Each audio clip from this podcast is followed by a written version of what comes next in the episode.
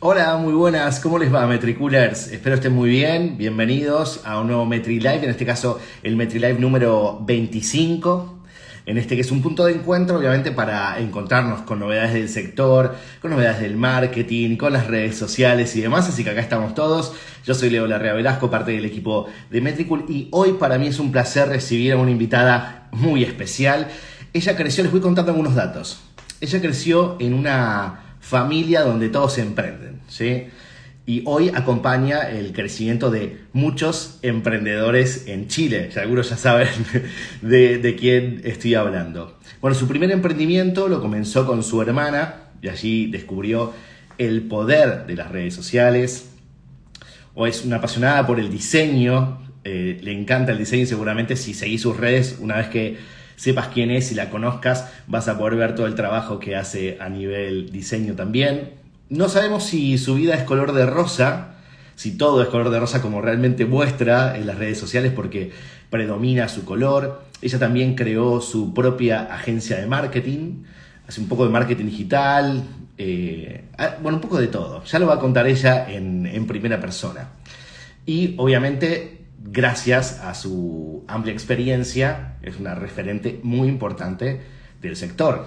Así que ya en minutos la vamos a recibir y va a estar con nosotros. Mientras tanto vamos saludando a todos los que se van sumando a este momento, esta conexión de MetriLive que hacemos cada semana. Así que mm, sí, es muy importante que, que nos podamos eh, conectar y nos podamos sumar para presentártela. Que te dio hubo mucho ruido con, con su presencia y ya está entre nosotros, ¿sí? Vamos a recibirla, ¿les parece? Después de tremenda presencia. Vamos a hacer un redoble de tambor para recibir con nosotros, y, no lo voy a decir hasta que no aparezca su cara. Aquí estoy. Dani Méndez. Hola, Leo. ¿Cómo te va, Dani? Qué gusto estar en contacto, de poder verte, de poder hablar con vos. ¿Verdad? Además que nos hemos hecho amigos virtuales en esta pandemia, así que Así que bien. Sí, buenísimo, buenísimo. Estaba haciendo ahí tu, presentación, seguramente algo alcanzaste a escuchar. Conté algunas cosas, porque otras las vamos a, recorrer juntos, pero quería saber si te gustaría agregar algo más a tu presentación. ¿Qué más nos puedes contar sobre vos? Em, bueno, la verdad es que se me había pegado un poco, así que no, no, no vi bien qué alcanzaste a decir y qué no. bueno, confía en mí. Confía en mí que seguramente dije muchas cosas ciertas. Yo traté de conectarme y no podía, así que me perdí un poco el inicio, pero, pero bueno, creo que importante que no estudié diseño, eh, que no estudié eh, marketing como carrera, que fui muy autodidacta y que y me gusta decir eso porque creo que le doy un poco como de motivación a todos los que no estudiaron algo y ahora sí quieren dedicar a otra cosa. Eh, claro. Eh, sirven mucho los estudios, obviamente, pero, pero eso, eh, no, no, no soy de carrera de profesión, ni, ni marketera, ni diseñadora, y aquí estoy con Focus Locus, agencia de marketing. Bien, ya vamos a ir, vamos a hablar un poco de eso también porque me parece, primero, te queremos conocer, a vos queremos conocer tu historia, siempre eh, las historias son inspiradoras y después también queremos aprender de vos. O sea que te vamos a conocer, nos vas a inspirar, seguramente nos vas a motivar y después te vamos a preguntar cosas, porque vos como experta ahí en el marketing dándole todo el día, seguramente tenés algunas novedades y cosas para enseñarnos. Así que también aquellos que estén viendo el directo en este momento se pueden sumar con sus preguntas. ¿sí? Pero bueno, feliz. Eh, yo quiero conocer algo más sobre tu familia porque estuve haciendo un research, una investigación así como bastante importante sobre vos, de todo en redes, pero vos contabas en una entrevista justamente que, eh, que esto del emprendimiento te vino muy fácil, entre comillas, porque toda tu familia siempre se dedicó al emprendimiento. Sí, y fue algo que me di cuenta con el tiempo. Eh, después como que me fui dando cuenta que en verdad en mi familia Nunca tuve como un ejemplo que tuviera un horario laboral, que el jefe lo fuera a retar por algo. Eh, mi papá siempre fue muy emprendedor, tiene una empresa hace 36 años. Eh, mi mamá también eh, nunca hizo su empresa, pero ella también muy emprendedora, siempre como haciendo costura y ella vendía sus productos. Eh, de hecho, nosotros cuando chicos vendíamos sus productos en, el colegio, entonces desde chicos emprendedores también. Qué bien, qué bueno, me gusta eso, me gusta porque claro, tenés ahí desde tu casa ya, ya te van manteniendo viva esa llama, ¿no? Pero bueno, siempre te gustó el diseño, y, pero estudiaste nutrición. Sí. Siempre, ¿qué tal eso? siempre supe que quería ser diseñadora, siempre, siempre, o sea, lo tenía clarísimo. Eh, yo creo que en mi familia también, todos lo tenían clarísimo, pero cuando llegó el momento, eh, mi papá me dijo que si yo estudiaba diseño, él no me iba a pagar la carrera. Y ahí yo dije, pagarme la carrera yo, no, voy a buscar una segunda opción. Y la segunda opción, una amiga me dijo, hoy la nutrición es la carrera del futuro. Y en esa época habían dos universidades nada más con nutrición, hoy en día hay muchas más. Y yo dije, bueno, ya, si la carrera del futuro estudio eso. No sabía ni de qué se trataba y me metí a esa carrera. Bueno, y, finalmente con el esfuerzo la, la, hiciste, la terminaste, me imagino que te habrá dejado un montón de aprendizajes. Infinito, o sea, agradezco infinito haber estudiado nutrición porque, eh, bueno, ahí me metí mucho en el marketing social, eh, hice diplomado en la Universidad de Chile, eh, aprendí un montón de marketing, de hecho, en nutrición, porque al final, como ser nutricionista, hay que ser una buena marketera. O sea, si yo voy a tratar a una persona con anorexia, con bulimia, tengo que ser empática, tengo que saber comunicarme, tengo que saber qué palabras usar para que ella, para que ella confíe en mí. Entonces, eh, en verdad, tenía mucho de marketing la carrera. Eh, también me gustó mucho que como era del área de la salud, tenía que estudiar muchos papers tenía que mucha evidencia científica, entonces eso me ayudó, ahora como que busco evidencias científicas de marketing y es como, me encanta, porque en el área de la salud era como la leucotina no sé cuánto con la molécula no sé qué, y, en cambio aquí es como, como un poco más, siento que es más fácil de entender, entonces en ese sentido, como evidencia científica y como relacionarme empatía, me sirvió un montón. ¿Y te cuidas con las comidas? soy la peor nutricionista de la historia. Todavía te queda eso de dar consejos de no, la porción debería ser de seguir dando tus tips de nutrición, me imagino. No, como que de repente sí me pasa que, que escucho a alguien hablando y digo como, no, mira, esto pasa porque las legumbres si las juntas con los carbohidratos, bla. Pero, pero así como que me piden dieta y yo conozco que yo no soy nutricionista, ya me jubilé. Claro, claro, ya está, ya, ya, ya hiciste tu paso por la carrera, pero bueno, y un paréntesis, porque digo, me imagino que, bueno, no sé si tu papá eh, mirará esta entrevista, eh, o, pero bueno, no sé qué, qué, pasa con esto de que vos contás esta situación de, que, bueno, de que él no quería que estudiaras diseño. Eh, bueno, es, es buena, buena pregunta porque yo creo que odié mucho tiempo a mi papá. Si me iba mal en una prueba, yo oh, odio a mi papá. Así como que por su culpa me saqué esta nota y me voy a echar el ramo. y, y, paralelo a esto hice una tienda de zapatos con mi hermana, que fue el primer emprendimiento. Y mm, justo en cuarto año de la universidad empezamos a vender zapatos en un retail muy grande en Chile. Y ahí mi papá se dio cuenta que se equivocó y me pidió perdón. Me dijo que, que efectivamente se había equivocado, que yo hubiera sido una buena diseñadora. Y ahí yo... ¡oh! bueno, pero viste que siempre los padres quieren lo mejor para uno y también el recorrido te va llegando a donde estás hoy. Todo se va conectando con lo que conseguiste también. Bueno, ahí quiero meterme en el tema del emprendimiento porque evidentemente algo pasó ahí en vos, que siempre tenías esto dando vueltas, pero tuviste la, la, posibilidad, y me contaron por ahí que siempre decías que si Alfa Romeo iba a sacar un auto exclusivo para mujeres, se tendría que llamar Beta Julieta, ¿no? Y bueno, eso se convirtió, o sea, evidentemente Alfa Romeo no aprovechó esa oportunidad, pero sí la tomaste vos y la convertiste en un emprendimiento. Sí, tal cual. Em, y, yo siempre lo pensé mucho tiempo, como que saquen un auto para mujeres que sea Beta Julieta, como Alfa Beta, Romeo Julieta. Y, y, de hecho ya, y ahí nosotros hicimos nuestra tienda zapatos y mi hermana, ¿qué nombre le ponemos? Yo, bueno, usemos Beta Julieta, si Alfa Romeo no lo va a usar, lo usamos nosotros. Y, y, ahí empezamos con Beta Julieta y después pasó un tiempo y Alfa Romeo sacó un auto que se llamaba Juliet. Eh, no era Alfa Romeo, no, era Beta Julieta, pero igual era Juliet, como que dije ya, bien, algo. Deberías escribirles para decirles, miren, yo tengo esta idea, a ver. a ver qué me dicen. A ver qué te dicen. Claro, y ahí, bueno, fue tu primer emprendimiento. Claro, ¿qué te puedo cobrar? ya está. bueno, emprendías con, eh, con tu hermana, o sea que las dos fueron dando esos, esos primeros pasos, pero yo creo que me cuentas algunas cosas específicas, de, me imagino que en el desarrollo de ese emprendimiento debe haber pasado de todo, pero también hubo como un clic o algo que te diste cuenta que, iba más por el marketing lo tuyo. Sí. Em, bueno, pasó que yo y mi hermana tenemos personalidades totalmente distintas, que yo creo que eso hizo que funcionara tan bien la empresa. Eh, porque al final nos complementaban muy bien. O sea, ella hacía todo lo que yo no sabía hacer y viceversa. Eh, igual mi hermana sabe harto de marketing también, pero, pero creo que nos complementamos muy bien. Y de a poco se fue dando, en verdad, teníamos 19 años, no había nada planificado, no había nada, hacíamos lo que día a día creíamos que había que hacer y listo. Y poco se fue dando en el camino que a mí me gustaba más hacer la página web, manejar el Instagram, buscar influencer, crear estrategias, que, que yo no sabía que eran estrategias en ese momento. Yo hacía lo que creía que tenía que hacer nomás. Lo hacía nomás porque había que hacerlo. Em, y ahí mi hermana se empezó a meter más como en la gestión, administración, en la negociación con los proveedores. Y ahí empezamos como a instruirnos más cada uno en sus temas. Ahí empecé a hacer cursos, nos fuimos a, a Buenos Aires a hacer cursos de marketing.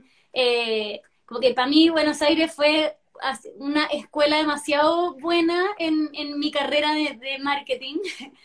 Mira qué bien. Eh, sí, no, muy bien.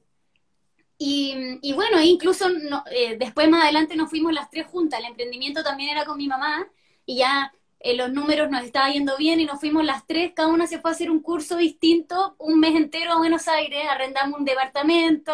Qué bien. Fue, me súper entretenido. O sea, eso fue, para mí fue lo mejor, porque pasamos de estar apretadas de plata, eh, no, así como pagamos el arriendo, a nos vamos un mes a Buenos Aires a hacer un curso con el emprendimiento, nos paga todo, como que fue en verdad un salto así increíble, sí. Y, y aparte y poder compartirlo con la familia. No, mejor todavía, y cada una iba a clase, mi mamá iba a clase en la mañana, nosotras en la tarde y nos juntábamos, entonces en verdad fue muy entretenido. Mira qué bueno, qué bueno. Vos es que ahí cuando, cuando veía un poco tu historia con respecto al emprendimiento a, Beta Julieta, como que eh, habías, habían empezado a vender algo que todavía no tenían físicamente. Puede ser que alguien les compró más la idea que el zapato hecho. Sí, tal cual. Eh, mi mamá, eh, como e, ella es diseñadora textil, tenía muchos géneros en su, en su pieza y con su máquina coser y todo. Y nosotros dijimos, bueno, saquémosle fotos a los géneros, los subimos a Facebook y que la gente elija el género y nosotros hacemos el zapato que la gente quiera. Y, pero no teníamos el zapato hecho, era como usando los retazos que a mi mamá le sobraban. y, y claro, efectivamente la primera venta fue de un zapato que ni siquiera teníamos eh, me acuerdo que incluso editamos los zapatos en Photoshop así, ni, siquiera sabíamos usar Photoshop y ya una planta blanca, una planta café y en verdad no existía físicamente. Y, y claro, fue como que ahora yo pienso que fue un súper buen trabajo de marketing sin haberlo sabido. Claro, como que sin querer queriendo, intuitivamente, estaba yendo por ese, por ese camino. ¿Y qué rescatas de esa experiencia? Siempre está bueno rescatar aprendizajes, me imagino que hay un montón, pero, ¿qué, fue lo que aprendiste que aplicaste en tu proyecto siguiente? Em, uno, eh, tener el apoyo de alguien que sí sea experto en cierto tema y no tratar de hacerlo uno cuando uno sabe que no es bueno para eso. Ejemplo para mí, las finanzas. Definitivamente no son lo mío. ya, ya muchas empresas quebradas y ahora mi hermano es el gerente de finanzas y todo lo que compro, él lo tiene que aprobar. Y si compro algo de más, me dice, ¿qué? pero, tenés la familia perfecta para el emprendimiento. Tienen cada jugador puesto. Aquí viene el, segundo, el segundo aprendizaje que es eh, no poner todos los huevos en el mismo canasto. Así se dice acá en Chile. No sé si, si es un dicho acá en Argentina igual. Sí. Ya. Que en el fondo era mi, mi, hermana, tiene un año de diferencia conmigo, entonces teníamos los mismos amigos, la misma empresa, dormíamos en la misma pieza, que la pieza era de uno por uno sea, yo ni siquiera podíamos caminar en la pieza, eran las dos más pegadas. Entonces ya llegó un minuto que no dábamos más en, en, en, relación, en decisiones, en opiniones, eh, chocábamos mucho. Entonces ahí fue como, ¿sabéis qué? En verdad, eh, juntas pero no revueltas, cada una con su emprendimiento, eh, nos ayudamos súper harto, o sea, nos juntamos a hacer anuncios pagados, nos juntamos a hacer cursos, nos juntamos a, a sacar ideas, pero cada una con su proyecto y al final así nos ha ido mucho mejor, que creo que, fue el segundo aprendizaje. Mira, esto es interesante porque en general también me gusta mucho esto de tu generosidad y siempre que te escuché contar cosas, porque en general siempre se destaca como, bueno, la parte buena o lo que sale bien, y en realidad esto en realidad también sale bien, pero tiene algunos aspectos que por el momento quizás no son tan buenos o que hay que atravesar y me parecen muy sanos a la hora de contar la experiencia emprendedora, sobre todo para aquellos que les está pasando, para que vean que en definitiva les puede pasar a todos, y también para aquellos que se deciden emprender, saber que bueno, que esto tiene un montón de momentos, que no todo es color de rosa como el color de tu cuenta de Instagram. sí, me encantó esa frase, el mundo color de rosa como Focus Locus. Eh, no, de hecho, cuando, cuando yo ya no, no me di cuenta que, que era mejor no mezclar todo, le dije, renuncio de Beta Julieta, te doy mi parte, como no puedo seguir más, y dije, listo, voy a tener que trabajar de nutricionista, voy a tener que usar el título que saqué para algo. Y ahí trabajé un año de nutricionista, eh, que era algo que no me gustaba, y al final aprendí un montón, me encantó, pero yo siempre pensé, siempre supe que este iba a ser parte de mi camino para lograr mi objetivo, que era tener mi emprendimiento de marketing. Bien, y que, y que hoy es realidad y ya vamos a llegar ahí. Así que buenísimo, me alegra, me alegra. También te escuché decir que emprender es empezar. Y hoy, bueno, ya empezaste hace mucho, tenés un recorrido súper importante, eh, pero ¿cuál crees que son los desafíos, cuáles crees que son esos desafíos que los que empiezan hoy tienen, los que quieren emprender hoy? Eh, creo que el primer desafío es no querer ser emprendedor para toda la vida. Eh, como que siento que está de moda la palabra emprendedor y todos quieren ser emprendedores, pero no quieran ser emprendedores para toda la vida, porque ser emprendedor significa acotarse a las 5 de la mañana, no recibir sueldo, recibir muy poco sueldo, eh, no tener equipo de repente. Como que emprender al final es empezar, uno busca en el diccionario y literalmente dice es empezar algo. Entonces creo que el primer desafío es en verdad proyectarse a, ok, yo voy a aguantar un año en este estado, pero el segundo año ya quiero eh, no tener, ya estar más arriba al punto de equilibrio, eh, voy para poder contratar a una persona, como traten de ponerse esa meta, porque si no, eh, su negocio no va a ser escalable, lo van a pasar mal. a mí me pasó como cinco años con los emprendimientos anteriores que era estar remando y remando y y al final, claro, aprendí de eso y ahora ya en mi cuarto emprendimiento ya voy más como pyme, eh, pero es porque justamente partí como de otra parada. Entonces, mejor que tomen mi experiencia, no se equivoquen como yo, se equivoquen más rápido y más barato. Claro, bien, buen consejo. Bueno, de hecho, antes de, empezar con tu agencia, eh, tuviste un espacio de cowork con otros socios. O sea, que ahí te empezaste a conectar más con las experiencias de otros emprendedores. Tal cual. Y, mm, bueno, esta, este cowork que tenía lo tenía con un ex, su prima y mi hermana. Y, ahí, no, y ahí yo digo como, no, mm, o sea, como aprendimos un montón, pero claro, mi aprendizaje de no poner todos los huevos en el mismo canasto, no, no, no lo pesqué. Al final hice un cowork con mi hermana, que era mi socia de Beta Julieta, y mi ex y su, y su prima. Entonces, eh, aprendí un montón, pero ahora sí que ya lo tengo clarísimo, que no hay que mezclar las cosas, eh, que, generalmente es mejor como tener las cosas separadas juntos pero no revueltos.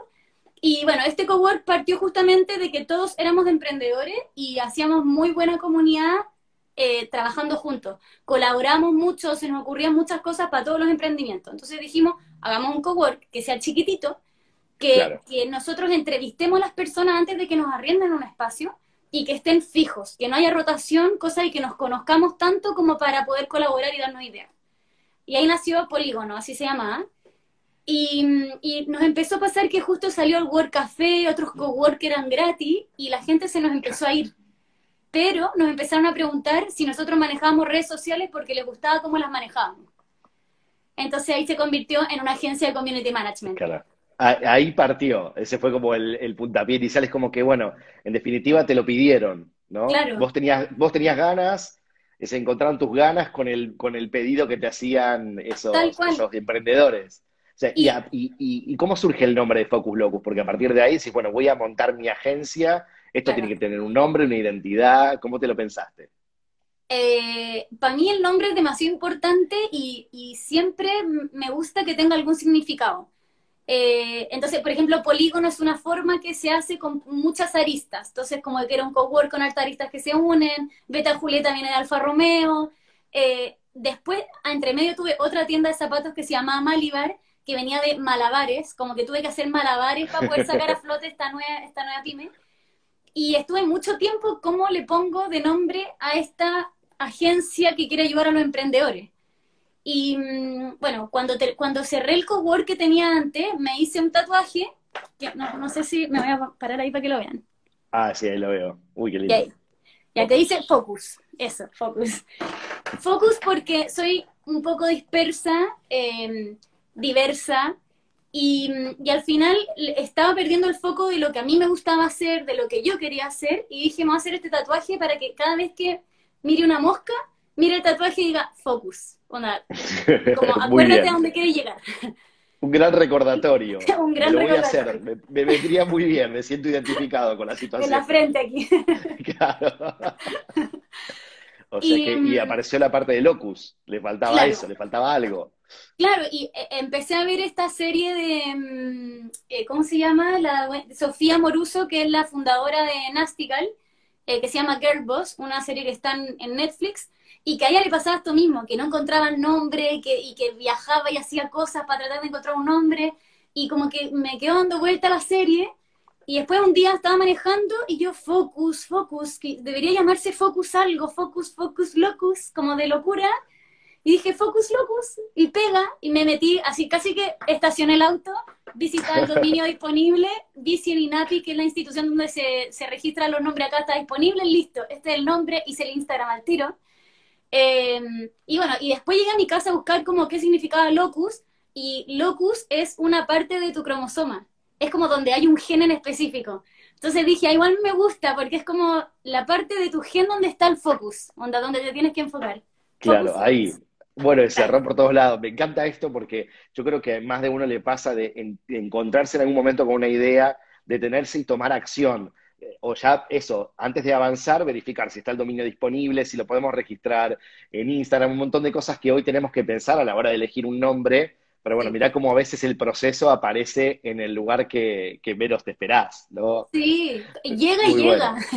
Y llegó, llegó. Bueno, ahora vamos a hablar más de Focus Locus y los que se están conectando en directo, si le quieren hacer una pregunta a Dani sobre las redes sociales, sobre su agencia, sobre lo que quieran, hay que aprovechar que, como dicen en Chile, es una seca que sabe muchísimo, sería, es una grosa, como diríamos nosotros acá, eh, así que eh, vamos a, aprovechar esta, esta situación. Pero bueno, empezó Focus Locus y ¿qué es, digamos, cuáles son las tareas que más disfrutas dentro de Focus Locus? Ya vimos que delegaste muchas cosas, que lo planteas como una empresa y seguramente te quedas con lo que más te gusta hacer y con lo que crees que haces mejor. ¿Cómo es eso? Lo que, lo que más me gusta hacer y, me ha costado como encontrar eso, o sea, yo creo que, no siempre es fácil, ah, esto es lo que me gusta, eh, es la creatividad, crear cosas, como eh, de repente antes yo estaba tan encima de, lo, de, lo, de la gestión, como de subir el contenido, eh, como que se me perdía esa parte y ahora tengo como más libertad de crear cosas, eh, llega, llega un cliente y yo me, tengo este problema, listo, hagamos esto, cambiemos esto, eh, hagámoslo así, eh, y si esto, al final la creatividad es como lo que me apasiona, y, ahora volví de vacaciones recién y me pasó que llegué así, como que yo dije, necesito más vacaciones en mi vida, solo por, por la cabeza que me empezó a funcionar, pero así y eso es lejos es como esto de recargar pilas, ¿no? Sí, no. a veces uno piensa que la productividad es dar más, más, más y más. Buen consejo también, me lo voy a apuntar eso. Eso. me lo voy a apuntar, así que bien, eh, creo que la creatividad, que es un punto que además se ve y está relacionado de, de una forma con el, bueno, con todo, ¿no? Pero se expresa creo que en el diseño, porque si para aquellos que no lo vieron y después de este vivo van a ver las, eh, tu cuenta personal o la cuenta de Focus Locus, hay un montón de elementos de diseño que incluso ha llevado tu branding a muchos, bueno, veo pegatinas en, las botellas, el mouse, eh, digamos, y demás, ya que te encanta ponerle eso, mostrar porque tenés todo, claro, ese lo vi, lo vi ayer justo, digo, mirá qué, qué bien, o sea, que llevas todo, digamos, el mouse, el mouse ese, veo que es todo color de rosa, o sea que como que también tiene, todo tiene como su parte física además de digital. Sí, y, de hecho eso es algo que también me, di cuenta en este tiempo, que eh, yo decía como repartimos marketing digital, pero en verdad como que yo no, no, no sé si sé tanto del marketing digital, o sea, a ti te encuentro un grosso seco en, en, marketing digital, em, me metí a, una, a uno de tus cursos y en verdad estuvo buenísimo, y, y como que yo creo que más lo mío es el marketing creativo. eh, como que es, es, más, estoy tanto en lo offline como en lo online, quizás no las últimas tendencias del online, pero sí es como cómo aplicar la creatividad en, un marketing como eficaz y eficiente, eh, dependiendo de cada marca también. Claro, claro, también dependiendo del proyecto que te toque. Mira, justo me, gustaría entrar en esa parte, la parte de los clientes, y tengo la pelotita esta antiestrés de Metricool, porque los, para hablar de los clientes quizás es necesario. Eh, quiero saber cómo es tu relación con ellos eh, y un poco que, cómo son los clientes que llegan y se quedan con vos, es decir, quiénes son los que te eligen y a quiénes elegís. Ya, em, creo que se ha dado que se ha ido haciendo como, como un filtro orgánico de con quiénes se trabaja mejor y con quiénes no. Y creo que la diferencia más grande de, de un mejor trabajo son los clientes que entienden que somos un equipo, que no, no somos competencia, que, sino que si trabajamos en conjunto, nosotros somos tu área de marketing de tu empresa, o sea, estamos de la mano, tenemos que caminar de la mano, porque si, si estamos apuntando con el dedo constantemente, es que tú hiciste esto mal, es que tú no sé qué, al final no, la creatividad no vuela, eh, no, no, funciona el trabajo, y, y, en verdad nosotros como que casi que tenemos esa política, o sea, nuestros clientes idealmente que lo entiendan, y hemos tenido que agendar reuniones con clientes para explicarles, miren, eh, tenemos dos caminos, el del equipo o el otro. Y en verdad el 100% de las cuentas que hemos trabajado como equipo han sido exitosas y, llevamos años trabajando juntos. Entonces, mm, eh, yo creo que para mí ese es el cliente ideal, pero porque también nosotros podemos trabajar mejor. Claro. No sé si estás de acuerdo conmigo. Yo estoy, pero mira, desde, desde principio a fin ya me falta ponerle algo rosa a alguna de las cosas que tengo a mano.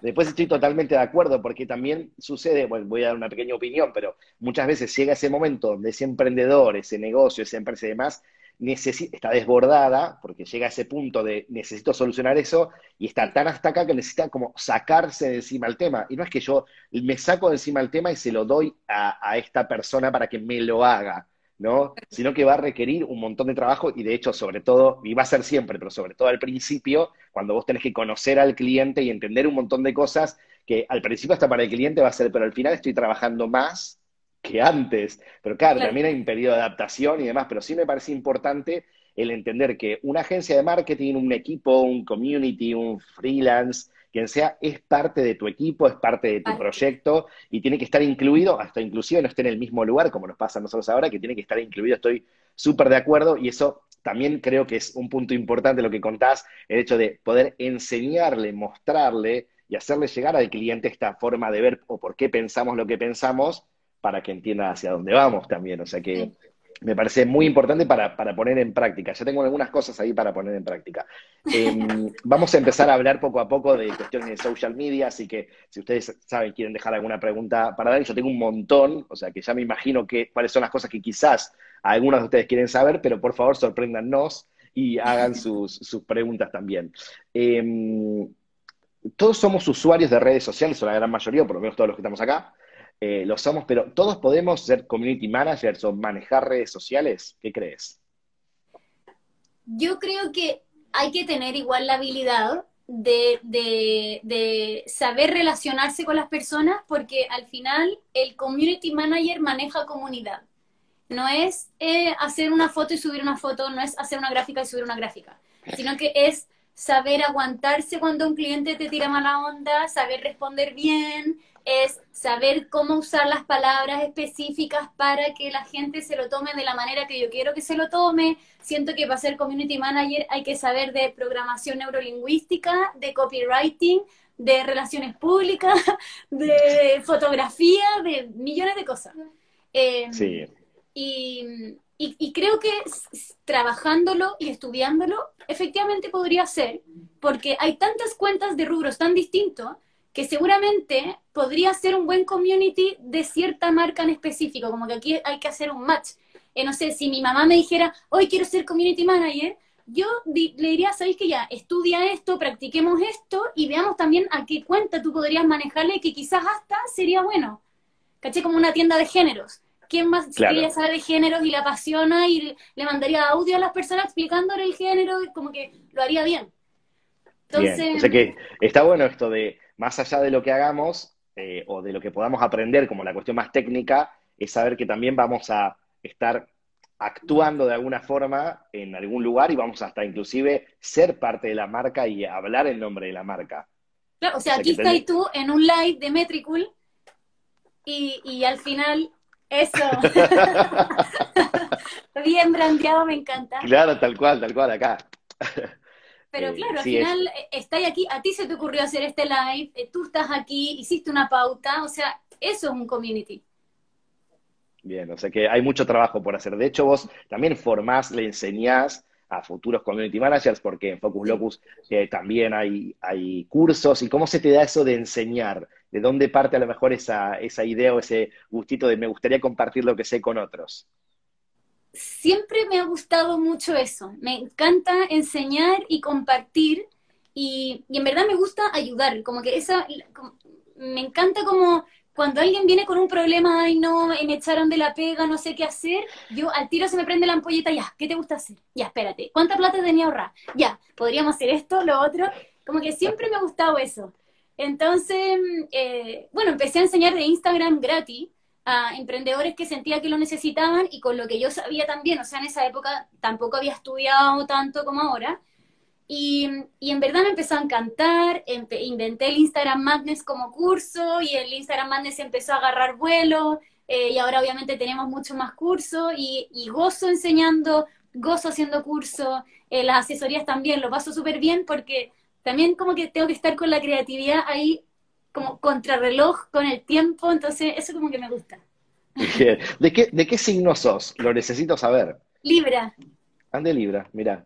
Lo digo porque siempre tenemos gente en el equipo que necesita saber este dato, así que ahí ya van tomando nota. te veo como súper entusiasta siempre, me encanta, porque no solamente enseñar es compartir el conocimiento específico, sino que también poder transmitir todo esto que nos estás contando, esas ganas, eh, esas pilas, y eso yo creo que hace que las cosas hagan adelante y que estemos más motivados para hacerlo.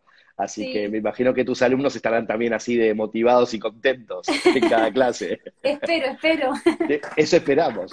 Bueno, a ver, me, imagino que veo que te gusta dar consejos y a nosotros nos encanta recibir tus consejos y que a los communities tendrás muchos para contarles, pero ¿cuál sería tu mejor consejo para un community manager? Es decir, bueno, voy a comenzar, yo te cuento, eh, Dani, mañana voy a, a, comenzar a trabajar en las cuentas de Metricool ¿Cuál es tu primer consejo? ¿Qué gran consejo me darías? Creo que el gran consejo es em, como no, no frenarse y, contactar con todo el mundo sin miedo que te digan que no. Eh, ser community en verdad es mandarle mensajes directos a gente sabiendo que quizás te van a decir que no, pero ¿qué pasa si te dicen que sí y sale una tremenda alianza o sale un live buenísimo? Eh, o siento que es como estar haciéndose amigo de todo el mundo, conversando, conociendo. Eh, al final el community tiene que estar abierto a y atreverse a contactar con personas. Y, creo que eso hace la gran diferencia de una cuenta que sube fotos a una cuenta que en verdad interactúa, conversa, conoce a sus seguidores. Eh, así que para mí el community, eh, como que eso, tiene que no tener miedo de abrirse al mundo y, contactarse con quien sea necesario. O sea, si le tienen que mandar un mensaje directo a Bill Gates, mándenselo, que, que pierden. Claro, o sea que sería animarse también y conectar. Digamos, no solo pensar, me parece que está bueno esto del concepto de no perder de lado, que por algo se llama community manager, ¿no? Es aquel que está como manejando una comunidad o está a cargo de una comunidad más allá de la cuenta específica, ¿no? O sea que, genial, bueno, bien. ¿Y tus eh, tres tareas diarias que están siempre en tu rutina, más específico? Bueno, haces muchas cosas, ¿no? Pero bueno, tres cosas que sí o sí son súper importantes para vos en tu día de trabajo. Ya, em, en mi día de trabajo, quizás voy a hablar como más de mi, de mi rutina antes de la vida de trabajo. Eh, uno, lo primero que hago es abrir mi Google Calendar y ver todo lo que tengo que hacer. Lo veo el mismo día, en la mañana bien temprano, como para organizarme bien. Eso va sí o sí. Después me puse como meta, todos los días del año, mientras hago mi cama, poner una charla TED. Entonces, sí, entonces y, tengo, sé que tengo 10 minutos aprox para hacer la cama tranquilamente mientras está la charla en la tele, entonces yo estoy haciendo la cama mientras estoy aprendiendo. La harás bien la cama entonces, porque si sí, dedicas ese tiempo quedará como una cama de hotel. Claro, 10 minutos me demoro. Eh, pero eso te juro que, que, me ha servido mucho porque al final parto el día inspira con algo y le mando a mi equipo, eh, cada vez que salgo algo bueno, le mando a mi equipo al grupo WhatsApp como eh, aprendizaje de hoy, bla, bla, bla, bla, bla. Entonces, mm, no sé, si lo quieren aplicar a su rutina, en verdad una súper buena idea. Bien, voy todo empieza por armar, por armarse la cama.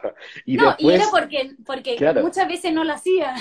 Claro, y además también es una buena excusa para hacer dos cosas que quizás pospones o no las haces, ¿no? Me parece esta técnica de decir, bueno, esto no lo hago, esto tampoco, me voy a buscar un momento para hacer las dos cosas. Sí. Me encanta. Así que otro tip más de, de, Dani. Y ya después, eh, bueno, miras el calendar, eh, aprovechás para inspirarte y, bueno, te vi que también dedicas tiempo para hacer deporte, o sea, que te veo en muchas cosas.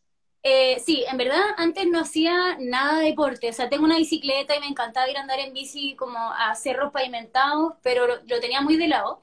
Y ahora con la pandemia, en septiembre sobre todo, bien, ahí la Cata dice anotado. Anotado, ya está, check. Me encanta. Em, en septiembre me estresé mucho, mucho, mucho, mucho por Focus Locus y ahí yo dije, bueno, tengo que hacer deporte o algo y pregunté en el grupo de mi edificio, que tenemos todo un WhatsApp, como hay un personal trainer acá que, que me quiera entrenar en el donde sea, en el pasto abajo, no sé. Y ahí eh, conocí a una persona, alguna mujer, la ayudé con Instagram, de hecho ahora tiene los cursos llenos, estoy eh, chocha. ¡Qué bien! sí. Sos una máquina. yo sí, no, yo las primeras clases llevé trípode, ya vamos a grabar un video para que tú subas a Instagram como Instagram TV, anda, en verdad, bacán. Y, y bueno, eso en verdad como que se ha transformado en una rutina, que jamás pensé que iba a ser parte de mi rutina, entrenar con pesa, jamás. Eh, así que dos veces a la semana entreno y es por ley, o sea, ya no lo cambio por nada. Ya está, no, lo aplazás. No, qué bien, qué bien. Em, ¿Y cuál es tu red social favorita? ¿En dónde te gusta estar a vos como Dani, como persona? Em, en verdad me encanta Instagram, la encuentro demasiado buena. Eh, siento que es la mezcla perfecta, perfecta entre Pinterest, Facebook, Twitter. Como que se da para dar opiniones, se da para subir una foto, se da para para agrupar las fotos del mismo tema en un lugar usando los hashtags, que es como lo que se hace con Pinterest. Entonces, en verdad, la encuentro muy completa. Em, ahora estoy empezando a meterme más en LinkedIn, que lo tenía súper votado. Así que em, estoy ahí partiendo, si quieren seguirme en LinkedIn. ahí te vamos a buscar por todos lados, ya con tu nombre. Ayer te agregué sí, sí te vi.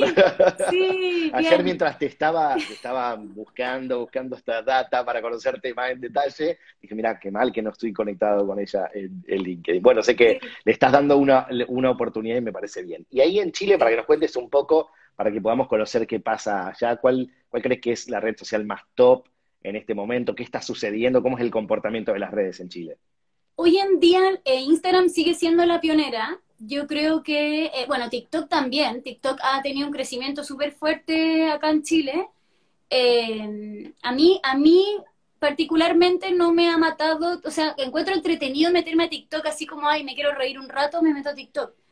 Eh, pero yo sé que, que, gente lo usa para contenido interesante y serio y todo, pero, pero a mí por lo menos no me pisco tanto. YouTube también es una plataforma que se usa súper alto.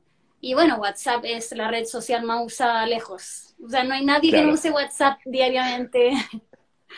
Es verdad, nos tira todos bastante enganchados. Bueno, creo que por acá pasa algo similar, pero también es bueno tener en cuenta, sobre todo cuando estás compartiendo, no sé, con marcas que quizás quieren interactuar en otros mercados, en otros países. Siempre es bueno ahí saber qué, qué pasa. Aunque veo que hay algo común y que Instagram se lleva todas las miradas, ¿no? Sí. Querramos o no, sí tiene ahí todas sus, todas sus miradas. Ya que sos la reina de los consejos, yo creo que tendrías que tener, quizás ya lo tengas y no lo hayas visto, pero yo creo que tenés que tener tu sección de la reina de los consejos, eh, te pones la coronita y ahí empezás a, responder. Yo te voy a pedir un consejo, o digo, ¿qué, ¿qué, tiene que tener un post? Tengo que armar un post. ¿Qué tiene que tener un post para que vos, Dani, le des like? Yo te quiero conquistar a vos con mi post. ¿Qué, tiene que tener? Mm bueno, primero que me llame la atención visualmente. Eh, para mí los posts, eh, no sé si les pasa a ustedes, a mí sí me pasa, por ejemplo, con mucho con los libros, que al final me llama la atención el libro que tenga la portada, una portada que llame la atención. Lo mismo con la serie en Netflix, estoy buscando serie y me va a enganchar la que, la que visualmente tenga la carátula que me llame la atención. Lo mismo pasa con los posts, a, mi parecer. Eh, entonces creo que primero tiene que llamarme la atención visualmente para yo decir, oh, wow, voy a leer lo que dice abajo. Y, y generalmente me llama la atención los contenidos que son como de curiosidades, cosas que, oh, no tenía idea. Eh, Mira. que- que- sí, de hecho sigo una cuenta que se llama Limit Art, que suben como puras cosas, pero así no hay una línea, eh, ¿cómo se llama? No hay una línea conductora, sino que es, suben cualquier cosa, así cómo nacen las abejas. Pero son videos que tú decís como, wow, no tenía idea, esas cosas me encantan. Eh, Mira, así que sos curiosa, te tienen que generar curiosidad, o sea que te, te- te tiene que llamar la atención de alguna forma por su diseño y también te tiene que despertar cierta curiosidad. Pero Eso. ahí ya le tendríamos tu like, ¿no? Ahí ya tendría pero que... ahí ya vendría el like. No, ahí yo ya les comento. Ya Ah, ya. ¿Y, pero, ¿Y qué tiene que tener para que te lo guardes? eh, tiene que ser un dato que, que yo vaya a necesitar en un futuro. Y de hecho, en, en Focus Locus tenemos posts en cada marca que, que son como los keeper, así les decimos nosotras. Eh, una vez al mes tiene que haber un keeper. Entonces, un keeper, por ejemplo, si le estoy manejando las redes sociales a un restaurante, un keeper podría ser eh, cómo hacer tu salsa de soya casera. Eso es algo que alguien se lo va a guardar porque en un minuto le va a faltar la soya y va a decir, ah, yo guardé un post que eh, te enseñaba cómo hacer la soya. Eh, entonces, al final, cuando, cuando queramos hacer un post para que la gente guarde, siempre pensemos en qué es lo que nosotros guardamos. Al final, yo guardo, tengo una carpeta llena de cursos, que no sé cuándo los voy a hacer todos, pero sé que en un futuro alguna vez los voy a hacer. Tengo En otra carpeta momento. llena de, no sé, looks. Tengo otra carpeta llena de tips, y porque algún día las voy a leer. O sea que en definitiva, eh, ya para conocerte, esto es muy íntimo, porque te estamos conociendo cómo guardás los contenidos y la pregunta del millón es, ¿vas a revisar los contenidos guardados o sabes que están ahí, pero no interactúas mucho con ellos? tengo una carpeta que se llama Inspi- Inspo y ahí yo guardo como todo lo que me inspire y esa sí la reviso. Esa Claro, es como, de repente me meto, ya tengo que hacer un post o, eh, no sé, una portada para un curso y me meto a la carpeta Inspo y, y- y en verdad me inspiro. Mira, me gusta, bien, es otro tip que me llevo. Y ya que hablábamos, bueno, hablabas de esta, de este contenido que le sugerís tener a tus clientes, este keeper para que la gente guarde, ¿cómo planeas un calendario de contenidos para un cliente? Sé que por ahí a lo mejor es más difícil si no tenemos un ejemplo, pero bueno, genéricamente, ¿cómo te lo pensás? Eh, bueno, genéricamente, actualmente en el equipo Focus Locus hay una brand strategist que, que antes obviamente no existía y, y primero obviamente se, se, se afinan cuáles son los objetivos que tiene la marca para este mes.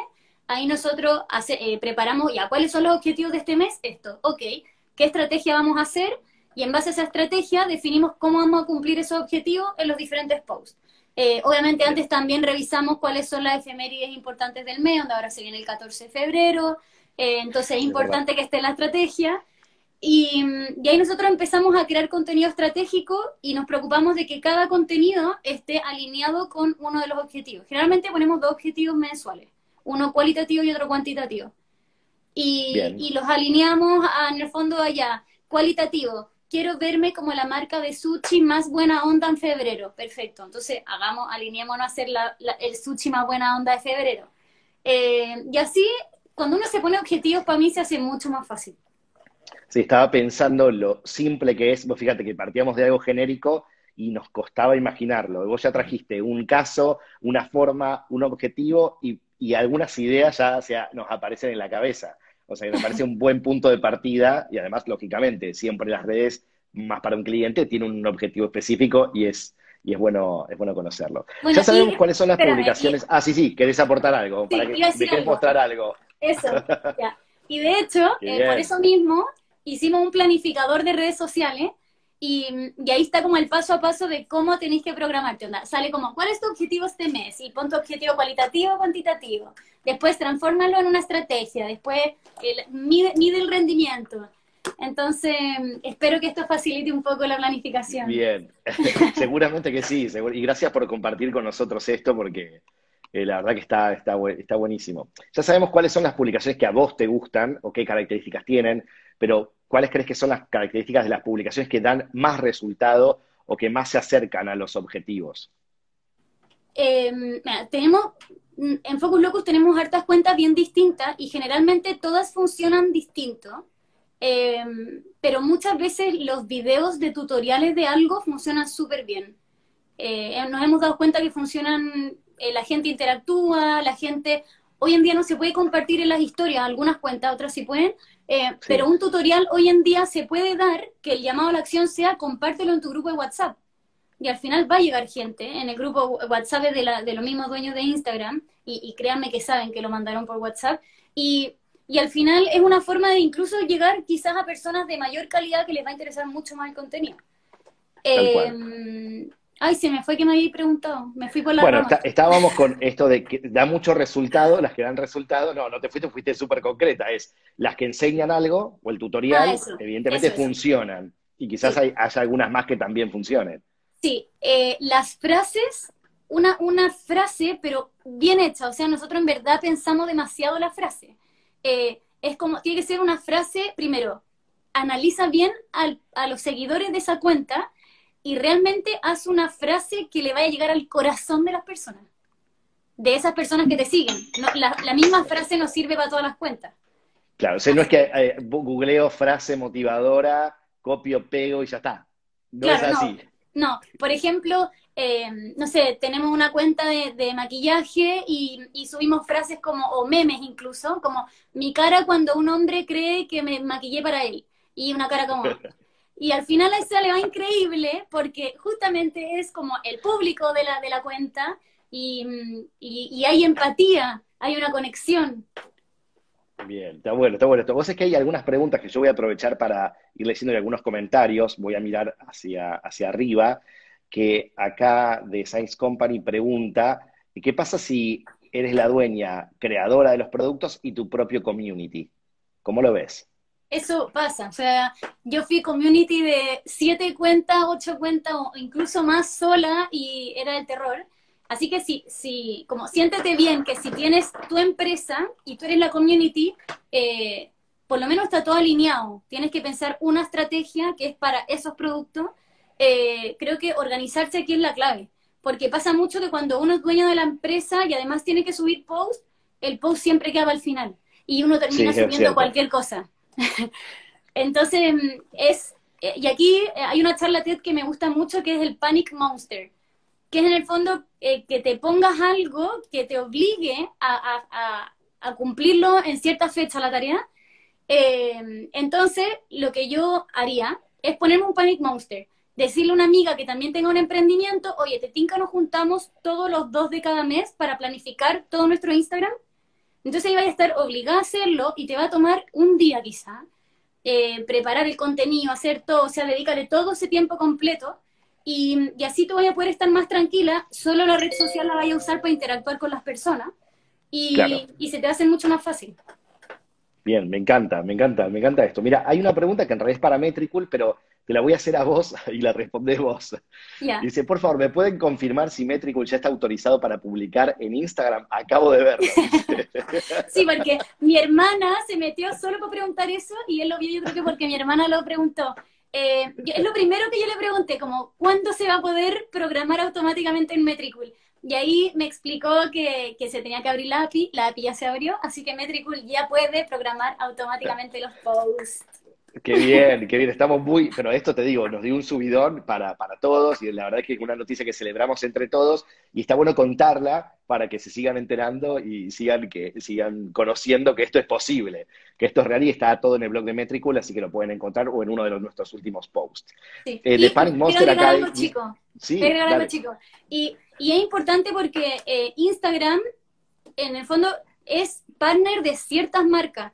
Y muchas veces hay problemas con estas plataformas que no son certificadas por Instagram. Y Metricool, si ustedes entran a la parte de developers de Facebook, Metricool está autorizada como una marca oficial de Instagram y de Facebook. Así que eso es súper bueno porque no va a afectar al algoritmo, no van a haber problemas y todo va a funcionar bien.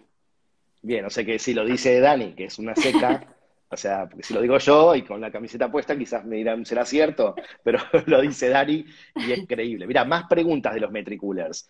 Eh, que, mm, que, ya dos preguntas esto de consejos para crear un primer post. Dice por acá Sailor también y Nati, si fuera la primera vez y hay que estrenar un primer post en una cuenta, ¿qué haríamos? Ya, primero, si, si recién van a subir su primer post, yo les aconsejo el primer día en vez de subir un post, suban nueve.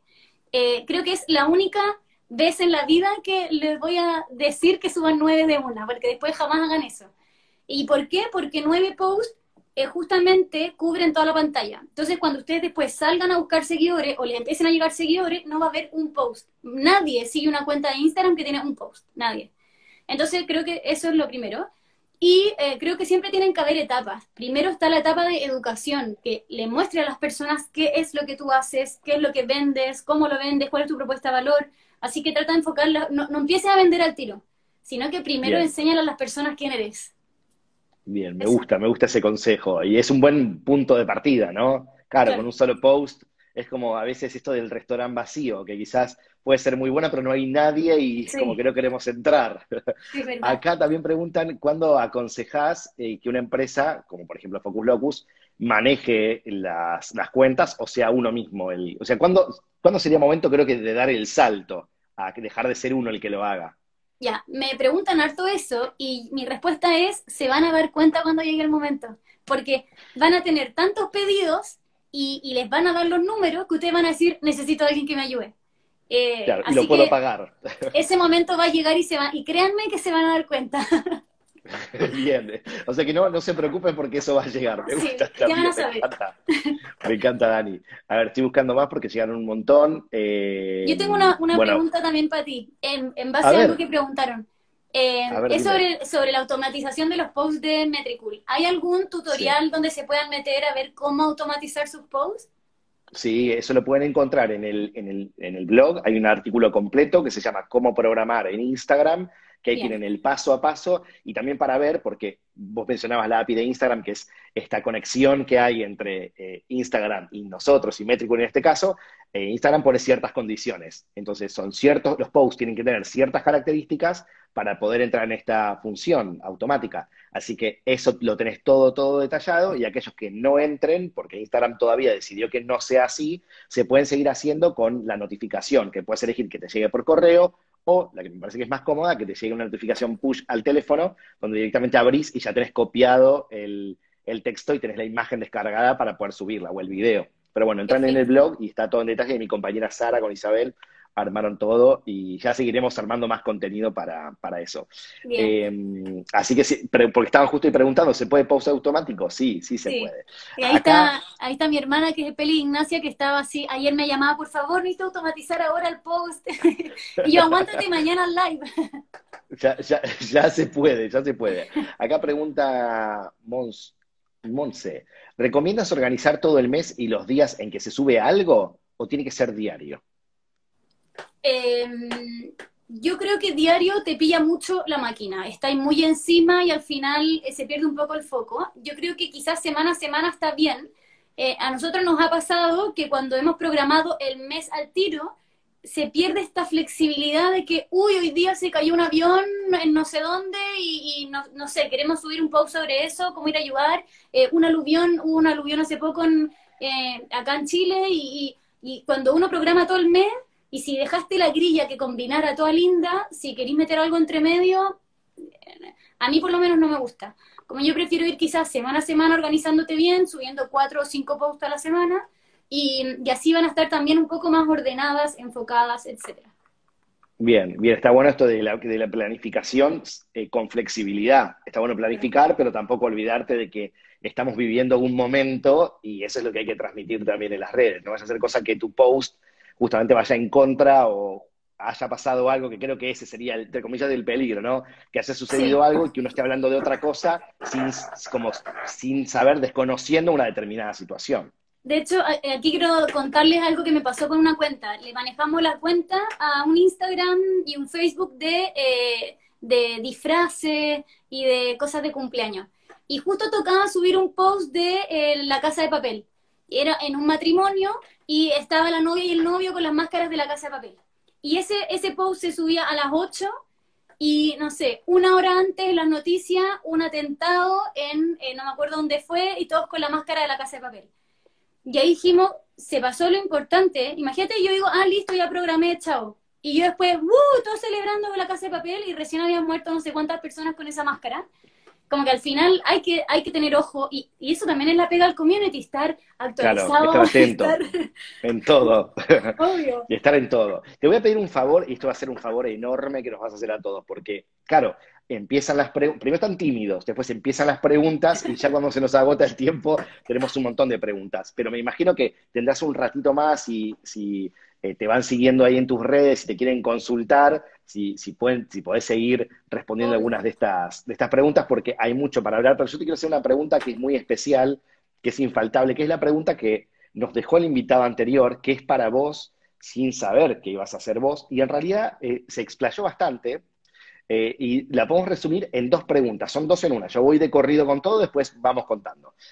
es, ¿has ido a buscar a un cliente que le pertenecía a alguien que conocías y ¿Has tenido que destacar los fallos que está haciendo una agencia para poder agarrar ese cliente?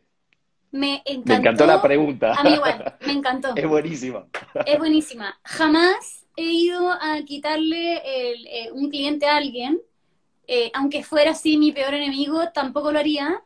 La política de Focus es hacer bien el trabajo y que la gente llegue porque se da cuenta que, que, que, hacemos bien el trabajo. En el fondo, eh, no demostrarlo con palabras, sino que demostrarlo con hechos. Y si alguien quiere venirse de otra agencia, que se venga, pero yo, por más que quiera una marca, no voy a ir a la agencia como, ay, mira, eh, no. Y de hecho me pasa mucho que, no sé, me gustaría manejarle, ponte tú, las redes sociales a una hamburguesería. Y, sé que hay un community detrás, no voy a, decirle hoy le, te quiero mandar mis planes, en verdad no, o sea, va a llegar cuando tenga que llegar, si es que llega, y, y no, o sea, como ahora estoy feliz con los clientes que tenemos, eh, algunos se van y otros llegan, pero siempre es muy orgánico y siempre, generalmente es boca a boca y eso me gusta mucho. Como que tampoco, no sé, no, no, no, es, no es lo mío como ir a, robarle el cliente a alguien. Claro, y, en, la segunda parte de la pregunta trae una, una cosa que es un poco tramposa, porque quizás te llega un cliente que estuvo anteriormente con una agencia y vos empezás a ver el trabajo que se hizo y de alguna forma al hablar sobre qué funcionó y qué no, terminas opinando del trabajo de esa otra persona que quizás puedas conocer y quizás no. ¿Hasta dónde vas ahí en ese punto? Eh, generalmente trato como de, de, como de tener una opinión muy profesional y no, como nunca hablar mal de la, de la otra agencia, sino que simplemente decirle como, mira, generalmente se ha visto que si usas 15 eh, hashtags estratégicos funciona mejor, eh, quizás ellos tenían otra estrategia, eh, claro. como siempre hablándolo así. Además que, eh, porque creo que uno no se puede destacar echando abajo al otro, porque al final cuando, cuando Diego habla mal de, cuando Juan habla mal de Diego, eso habla más mal de Juan que de Diego. Tal cual. Entonces creo que, creo que uno se puede destacar de otra forma y si tú haces bien el trabajo, confía en que no va a ser necesario eh, tener como que estar convenciendo a la persona porque el trabajo se ve, sobre todo en el community. En definitiva es, con tus recursos no te, no te haría falta, si tienes tus buenos recursos, esa, ese formato no, no, tendría lugar. Genial. Bueno, ahora vamos a... de hacer bien la pega nomás. Claro, que no es poca cosa, que los communities dice que hay bastante. Te queremos pedir que ahora dejes una pregunta, no sabemos quién va a ser el invitado o la invitada la semana que viene, pero tendrá que responder la pregunta que vas a hacer ahora. Ya. Eh, mi pregunta a la siguiente persona, que no sé quién es, es, em, ¿qué consideras tú que son eh, cosas que hace un cliente que, que hacen que tu trabajo no sea óptimo como a ti te gustaría? me enredé un poco, pero... estoy, pensando que sería, bueno, ¿cuáles son los palos en la rueda que a veces te pone el cliente? ¿O cuáles son las cosas que tenés que sortear, situaciones o momentos que, a veces dificultan tu tarea? Que es un poco la parte de educar al cliente que vos hiciste mucho hincapié. Tal cual. Y, más, que, más que dificulten tu tarea, es que, que, tú sabes que podrías trabajar mucho mejor, pero no puedes porque el cliente no te está dejando. Como ¿Qué es lo que, lo que a él le hace o ella le hace sentir eso? Lo, que le hace que su trabajo no sea óptimo. Claro, porque en definitiva es que no se consigan los resultados esperados, algo así como que qué cosas, eh, bueno, sí, me gusta, lo voy pensando, voy pensando, cosas, un cliente que hacen que tu trabajo no tenga el rendimiento óptimo que a vos te gustaría. ¿Cómo lo manejás? La pregunta sería como, ¿qué haces ante esta situación? Que no me lo voy a perder la semana que viene porque quiero me, interesa, me parece, me parece que, está, que está buenísimo. Yo también te quiero agradecer primero por tu tiempo, por tu generosidad, por tu compromiso y tu buena onda con nosotros desde el primer momento y conmigo también a nivel personal, pero digo, hablo en nombre de Metricool porque fue maravilloso conectar con vos y también conectamos de esta forma que vos recomendás, es decir, simplemente abriendo una conversación, ya sea uno o el otro, pero abriendo una conversación y decir, acá estamos, ¿qué, qué, hacemos? ¿En qué te puedo ayudar? Y gracias a, esa conversación, bueno, ya además nos conocemos más nosotros y e hicimos este live para que Dani nos pudiera contar sobre su historia, para inspirar y, motivar a otros y también para aprender muchas cosas que nos dejaste tarea, consejos de social media, etcétera, etcétera. Así que esto te, debemos un favor súper grande, súper, súper grande. Y te podemos encontrar en todas las redes, estás por todos lados. Eh, ¿Cómo es tu Instagram personal? Mi Instagram personal es Dani Méndez E. A ver, lo voy a, lo voy a escribir acá. Y bueno, decirle, efectivamente, los que están acá y no alcancé a responder sus preguntas, escríbanme nomás y les respondo todo. Así que. Sí, que siempre, hay Dani para rato. O sea, piense que este live es simplemente una excusa, ahí lo tenemos. Una, una excusa para poder conocerte más, para saber más sobre lo que estás haciendo y para entender que tenés mucho para aportar, así que tus clientes estarán felices. Te mandamos un beso muy grande de parte de todo el equipo. Igualmente. Y bueno, te esperamos en otra oportunidad. Obvio, espero que sí. Por supuesto. Y bueno, a todos aprovecho para saludarlos, a los que nos han visto y escuchado. La semana que viene hay más, por supuesto. Nos encontramos con otro Metri Live. Lo pueden ver en YouTube, en Instagram, lo pueden escuchar en Spotify. Estamos en todos lados. Así que muchísimas gracias por haber estado y nos vemos la semana que viene. Gracias a ustedes. Chao, que estén bien. Chao, Dani. Bien. Chao, Dani. Bien. Chao, Dani. Bien. Dani. Bien. Chao, Dani. Bien. Chao, Dani. Bien. Chao, Dani.